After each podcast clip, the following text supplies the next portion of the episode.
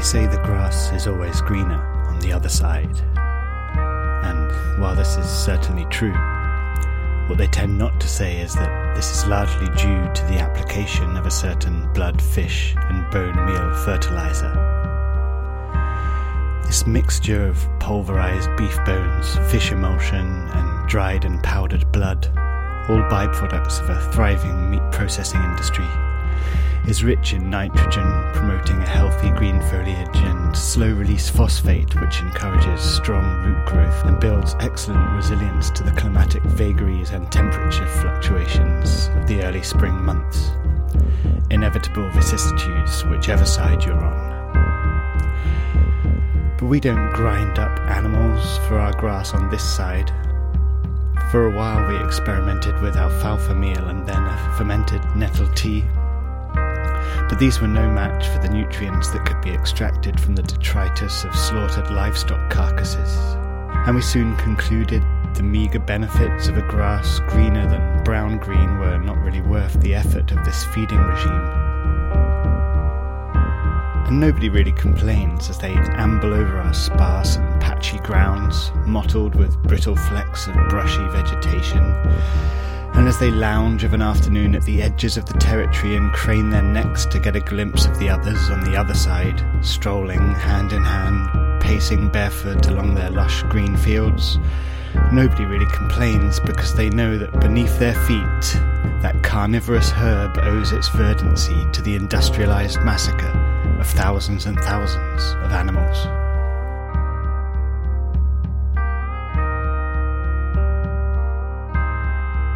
And the bovine number among these, fair to say a large majority, are never permitted to graze on pastures so lush. No. Invariably, they graze on patchy grounds mottled with brittle flecks of brushy vegetation Yes, the rearing of livestock has always been a proud and protected tradition on this side. Think the grasslands of the other side would be in quite so idyllic a condition if they surrendered it to cattle, sheep, goat, yak, oxen, bison, llama, horse, water buffalo, normal buffalo, reindeer, rabbit, elk, guinea pig, gazelle, giraffe, antelope, or to the free grazing of any other species of ruminant livestock? No.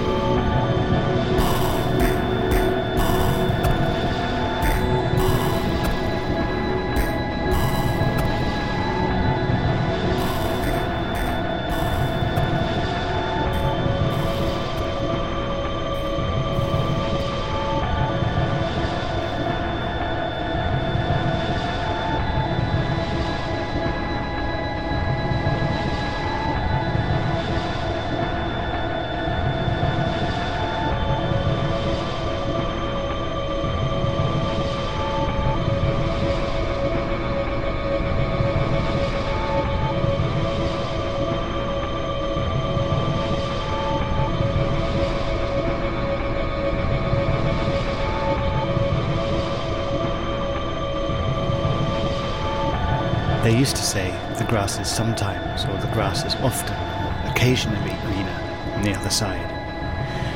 But as I'm sure you'll be aware, the other side balks at the very suggestion of inconsistency, and so they ramped up the production of fertilizer to such a degree that demand for meat processing byproducts for the first time outstripped supply. And so the production of meat itself was ramped up until the supply of the latter outstripped demand causing a spiraling deflation in the price of meat to the extent that the demand for carnivores outstripped supply. And so the old tunnels were reopened, agitators and propagandists reactivated, and for the first time since the fence went up, green light was given to special covert operations to traffic thousands of defectors to the other side in trucks packed among the livestock.